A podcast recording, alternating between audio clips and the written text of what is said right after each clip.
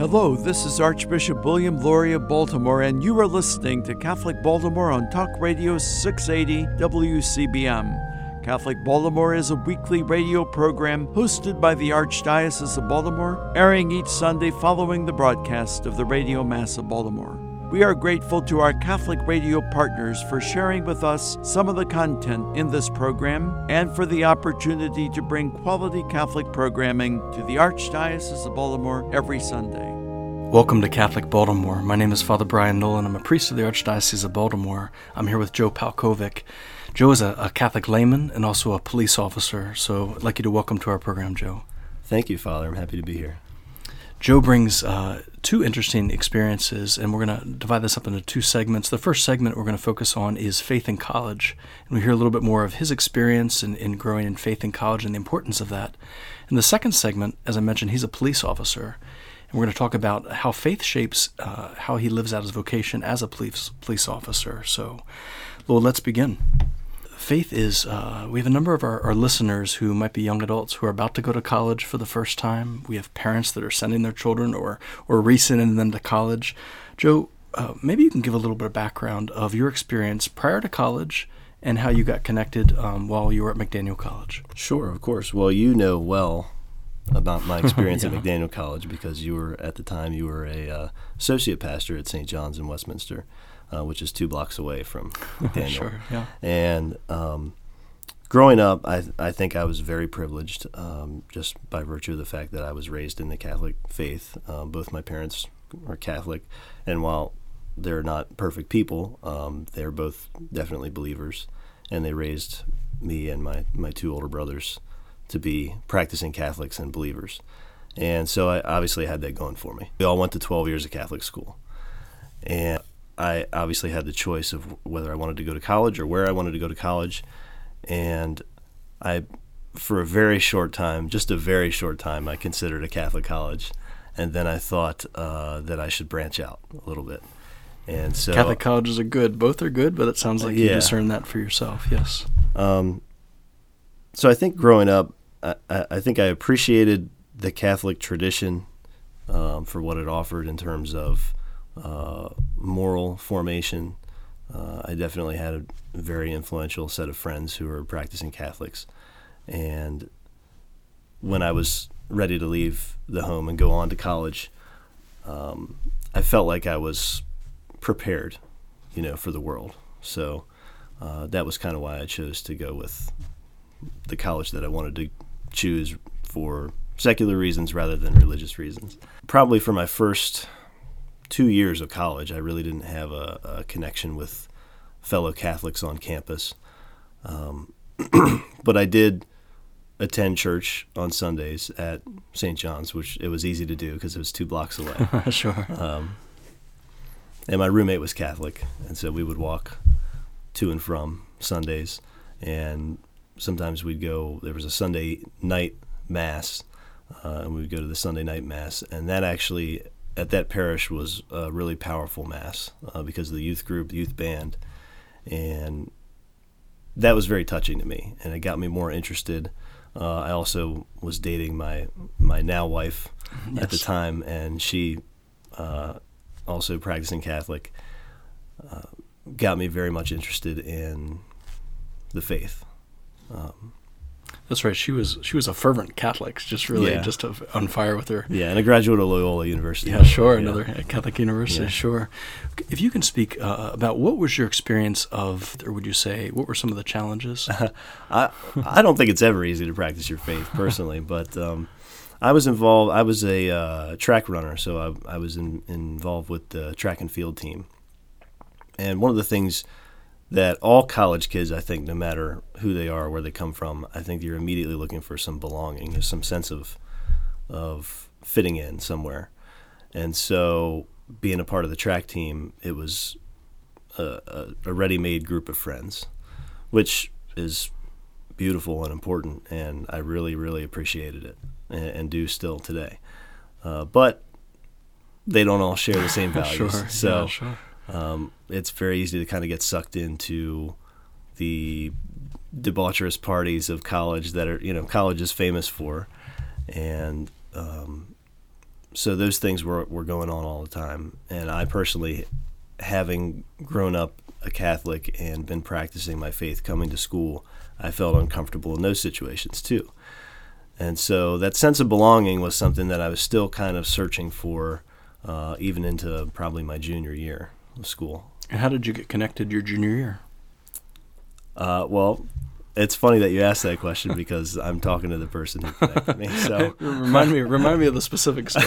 Yeah, right. um, there was no, there was no specific incident, I don't think, but I something inspired me, I think, uh, to to attend daily mass a couple of days a week, and I started coming to daily mass, and there was another priest there, uh, Father Leo Patalinghug, yeah, sure. who immediately noticed the young person coming to to daily mass, and he pulled me aside after probably the second time I showed up, and he said, "I'm going to take you to breakfast."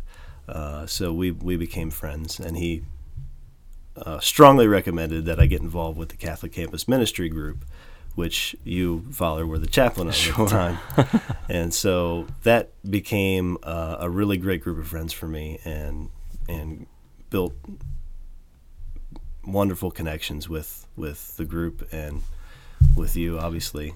So one of the things that uh, about Joe that really stood out is you could see the gift of how the Mass, which is the source and summit of faith, just changes things. You know, with with frequent Mass or even daily Mass, where it just shapes and forms us, and it's one day at a time. And, and you could I could always see the difference. Uh, the time you, I, uh, Joe's nickname was Good Joseph, Good Joseph, and it was just it really stuck with me. Whenever I saw him, it was like there goes Good Joseph. And what's even more beautiful was. Um, uh, uh, for our listeners, the uh, his his uh, now wife is Mary, so I call him the Holy Family, Joseph and Mary. so what a yeah. what a great blessing to see you grow in faith. Are, are there any? Um, can you give uh, one or two examples of other ways that you grow in faith in college, um, specifically with Catholic Campus Ministry? Catholic Campus Ministry provided something that was kind of lacking in my life in terms of service. Uh, we did a couple of service trips, as you know, because you took us, um, and that that was a side of of life I think that I just I would never experience in my um, all my secular kind of endeavors. You know, my hist- I was a history major. Uh, in the history department, we didn't. There was no charity. You know, in the track and field team, there's no charity. Um, and so Catholic Campus Ministry kind of it didn't just connect me to um, kind of the idea of service, although it did that, but it also connected me to people that I would never meet otherwise. And I think that that's a huge, huge um, developmental necessity, I think, for anybody. Uh, just to become a more well rounded person, I think you need to meet people who are not at all like yourself. And Catholic Campus Ministry, as odd as it seems, did connect me to people who are not like me. So that example of uh, you gave several examples. One is just growing in your own faith personally, your love of God specifically through daily mass, and even just loving others. That that service um, becomes a way of uh, our faith uh, fuels us to uh, think about others, to care about others, to uh, make sacrifices, and and respond to others. Um, what a great, great blessing! It's uh, for me as a campus chaplain. I'm, I'm finishing up ten years um, as chaplain at Mount St. Mary's University. So it's you were in the early days of, of Catholic campus ministry. So maybe. Uh, to, yeah, to I'm honored it. that you wanted to have me on your show. It's like right. I feel like I'm your only success story or something. That's right, exactly. but what's beautiful is uh, that wherever your son or daughter is going, or if you have a young person who's going to college, get connected to faith. If you're at a public university, connect to a Newman Center. If you're at a Catholic university, get connected to campus ministry. These are ways that for yourself and for others uh, to grow. Our guest is Joe Palkovic. Uh, we'll continue our conversation in a moment. I'm Father Brian Nolan, and you're listening to Catholic Baltimore. Catholic news from the Archdiocese of Baltimore and around the world with the Catholic Review. Archbishop William E. Lori acknowledged the renewed pain and anger caused by clergy sexual abuse following the release of a Pennsylvania grand jury report that details some of the actions taken by Cardinal William H. Keeler when he was bishop in Pennsylvania. Archbishop Lori said in a statement August 14th that at this difficult time in the life of the Church, we in the Archdiocese of Baltimore are especially saddened and troubled by the news of the late Cardinal William H. Keeler's failures while serving as Bishop of Harrisburg one of six dioceses cited in the grand jury report. Cardinal Keeler was auxiliary bishop of Harrisburg from 1979 to 1983 when he became bishop of the diocese until his appointment to Baltimore in 1989. In 2002, Cardinal Keeler made Baltimore one of the first dioceses in the country to release a comprehensive list of names of priests who had been accused of sexual misconduct with minors. The report came just a few months after the U.S. bishops gathered in Dallas approved the Charter for the Protection of Children and Young People and accompanying norms that required dioceses to implement zero tolerance policies regarding clergy sexual misconduct. Archbishop Lori noted that in light of the painful revelations about the Cardinal's failures to protect children while serving as Bishop of Harrisburg, it is no longer the plan of the Archdiocese to name the proposed new Catholic school in Baltimore after Cardinal Keeler. He said, quote, The findings of the grand jury, which follow recent revelations about alleged abusive behavior by Archbishop Theodore McCarrick, are rightly a cause for anger, disillusion, and pain among many in our church. These feelings towards the church must be met with more than prayers and promises. They must also be met with action by any and all with responsibility for ensuring the safety of children and others in our care. End quote. The Archbishop said it's clear that any such efforts must include lay involvement, for no longer can we expect the faithful to entrust this to the hierarchy alone. After the grand jury report, the Archbishop said since he arrived in Baltimore, he has made the healing of survivors and the strengthening of the Archdiocese's existing child protection efforts a top priority. Quote, Key to our efforts is the strength of our independent review board and our mediation program for survivors of abuse. Both of these rely heavily on the independent leadership of laity, which will be integral to the credibility and any effort to advance reforms in the Church to bring about greater trust, accountability, and transparency. These are all critical to our ongoing and daily efforts to protect those in our care and to promote healing among those the Church failed to protect. End quote. For more information and resources on the Archdiocesan response to the abuse crisis, visit archbalt.org forward slash accountability. That's archbalt.org forward slash accountability. For ongoing coverage, visit CatholicReview.org. From the newsroom of the Catholic Review, I'm Kevin Parks. Do you want to know more about what's going on in the church and the world than you can get from your daily newspaper or local TV? Read the only publication in the Archdiocese of Baltimore that covers the church full time the Catholic Review. Pick up the print magazine monthly at your parish or have the Catholic Review delivered to your home every month. You can get fresh news every day online at CatholicReview.org.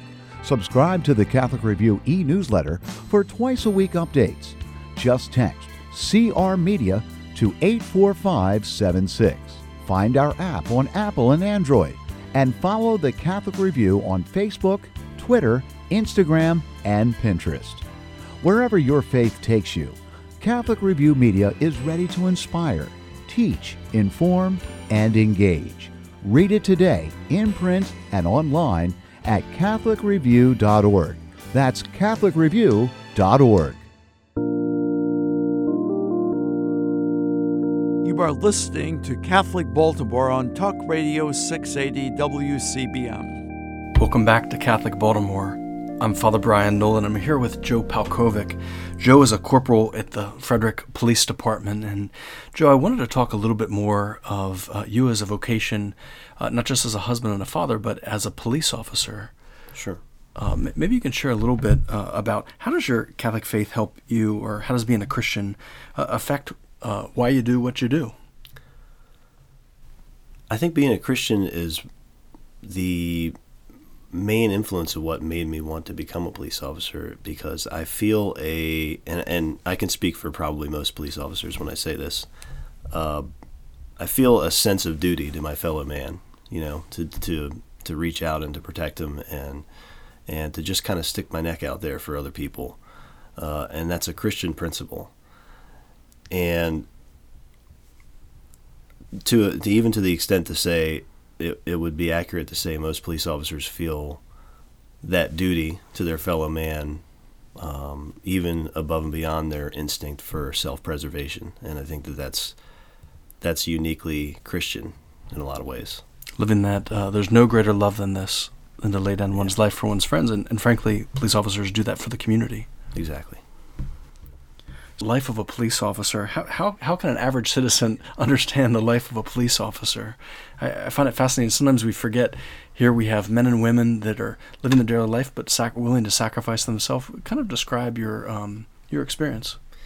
This is something that's it's kind of hard to um, get people to understand. I think in today's climate, just with the way everything's gone in the last couple of years. Um, but I think again, I think the most important thing about anybody in any calling, in any profession, any vocation is the most important thing is to kind of remember that they're human. Um, and for me, uh, it, it it helps humanize me. I think that we did that first segment where we talked about my my life and. Um, uh, how I became who I am. And the, the thing is that you just have to remember that um, everybody that now wears a uniform and a badge, they they have a background story just like that, and you don't know it until you know the person, and it shapes how they think and feel and, and how you react to situations. And I can remember lots of times when I was a brand new police officer where uh, I stepped into a situation, and maybe I, I, I hadn't really decided what I thought about what the situation was yet. Uh, but it seemed to me that I was stepping into a situation where everybody else there already knew what I thought. Uh, and I didn't know what I thought. You know what I mean? right, right. So it's like, uh, you, know, you know, that happens all the time when you pull somebody over. Uh, that's like the number one thing right. you do as a new police officer is pull people over. You pull traffic stops, right? And you pull a traffic stop, and you make contact with the person and maybe you didn't even see the driver you know maybe you just you just saw the car run the red light and you, you pull the car over and the driver is telling you why you pulled them over and it's not why you pulled them over you know? Joe, uh, Joe, there's probably more people prayer police officers help more people pray when we get pulled over. That's true too yeah. and the thing is anytime there's a cop behind you you get nervous. I still get nervous when i'm driving and i have a cop behind me so it's just a natural kind of human thing but uh, I do think that the, uh, people lose sense lose the sense of uh, of the fact that we're we're paid to do. I mean, it's called law enforcement, so there are laws, and we're we're paid to enforce them. So when I go out there, there's a job that I have to do, and then and I have to hold people accountable for things that they don't always want to be held accountable for, or they don't agree that they need to be held accountable for. You know. And so that's you're always the bad guy when you're the cop. You know, you step into any situation and and everybody else feels that they were in the right, and it's your job to step in and say, actually, no. You know. At, at times, I can imagine also. I think sometimes we forget uh, for a police officer. Every time you approach a car, it could be uh, just a regular person for a speeding ticket, or the danger that comes. You're approaching uh, a person who you you know nothing about, and and well, maybe a good portion of them aren't uh, dangerous it's possibly could be dangerous. So you're, you're putting yourself up every time you come and, and you go to someone's window. You never know what you're approaching as well. So this this idea of it's easy to take for granted, like oh, it's just me you've pulled over. well, the thing is that they're, they're 99% of the people you pull over are nice, normal people, decent people. Uh, but if you pull 100 traffic stops, then one of those people's not. And so you have to remember that we're we're preparing for the one person who's not because we don't get a second chance at that. And so every time a police officer pulls a traffic stop, you know, they pull you over for speeding or whatever it is, uh, they're approaching your car like you're a threat to them because they have to. I mean, they don't get a second chance. Um, you just don't know. Right. And sometimes it's easy to take for granted, oh, that's Joe who's down the street or Susie who, oh, everyone who would ever pull over Susie? But you're just pulling over a car and you have no idea what you're approaching. Um, but but how would your uh, how would you say your your um, back to the question of give some examples of how your faith is enhanced you being a, a good police officer, a faithful police officer in your duties. Well, one of the things that it's easy to lose sight of as a cop is I already talked about the sense of humanity. You know, it's important to remember that cops are human, but it's important for cops to remember that the people that we're dealing with are also human, and they are made in God's image and likeness, and they have a dignity. And when you're a police officer, you go, I mean, your whole job is to go from one person's worst day to the next person's worst day. You just go, you know, your entire day as a police officer is to go step into people's lives at the worst moment in their lives. So you do it all day long, every single day. And it's easy for you to lose uh, sensitivity. It's easy for you to lose um, compassion. And uh, as a Christian, uh, I do, you know, prayer helps me to remember that it's important for me to treat people with, with compassion and dignity uh, in all situations. And even people that, you know, they're doing horrible things, I still have to treat them like they're God's child, you know. I can imagine that would be difficult for an argumentative person or someone who says, "I'm not in the wrong" when they've just been caught doing something really awful. That uh, well, I'm not going to say I'm perfect at it either. yeah, but that but that does take almost a spiritual stamina. For uh, uh, can you give any instances of how of the ways that you, that you uh, pray outside of being a police officer or prior to to your serving um, sure. as a police officer? And I think it also goes through cycles in life. You know, sometimes I'm really good about prayer, and sometimes I'm not. Sure. Uh, but you know, when I'm doing really well with prayer, uh, I think sure. uh, I pray before, during, and after my shift as a police officer, but just because it's you know before it's a little bit of of self selfishness, I guess. I'm, I'm praying for my own safety, for you know, for my family and everything that I'll get back to them. And then during my shift, I pray for the people whose lives I'm stepping into, and sometimes whose deaths I'm stepping into. And now in my in my current job, where I'm a detective, I see a lot of death, and so praying for the dead is something that's very honored in Catholicism, especially, and it's important to me. I think, and I think it's important for all of us that you know. You, you may not know who the police officer is that responds to your death scene, but it would help you, I think, to know that they're praying for you. It's a spiritual work of mercy to pray for the living and the dead. And that's one of the great gifts as we uh, commend them to the Lord. I just read a, uh, a beautiful quote by Pope Benedict that says, Our whole life ascends to an encounter. All of our life ascends to an encounter ultimately with the one, and we want them to be spiritually prepared to meet the Lord and see them face to face. Can you give an example of, of something that really example that, that makes you proud to be a police officer? Yeah, you know, just recently, I think maybe two months ago or so, a woman came up to me who I, you know, really did not recognize at all. And I can't imagine that I had seen her before. But she came up to me, she asked me my name, and I told her. And she said unequivocally, You saved my life. Thank you. And I didn't remember that incident she told me the story. Wow. Uh, even after she told me the story, I didn't remember it. but she knew my name and she knew uh, what had happened and she knew that I had saved her life. And that's one of the things that you can't you can't put a value on. So it's just really it's a beautiful thing to be able to be that for people, and maybe not even re- remember. You know.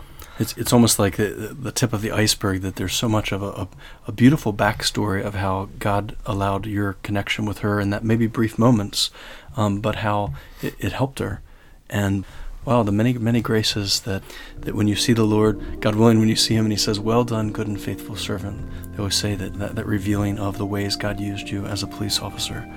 So many blessings. Joe, uh, thank you for being here on, on Catholic Baltimore, and what a great blessing. We pray for police officers. We pray for you. Thank you for coming today for Catholic Baltimore. Thanks a lot, Father. I'm Father Brian Nolan. God bless you.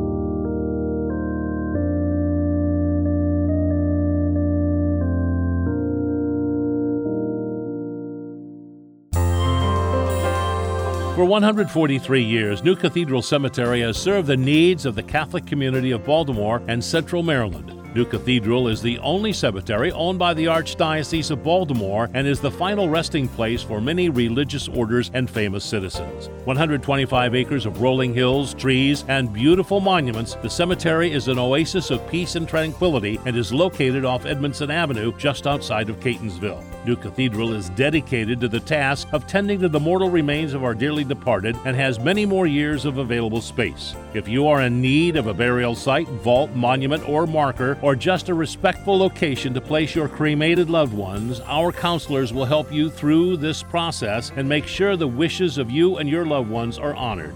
Visit us online at newcathedralcemetery.org. Like us on Facebook at New Cathedral Cemetery Bonnie Brae or call 410 566 7770. Child abuse is not only a crime, it's also a sin. The Archdiocese of Baltimore has long made the protection of children a leading priority in its parishes, schools, and other ministries.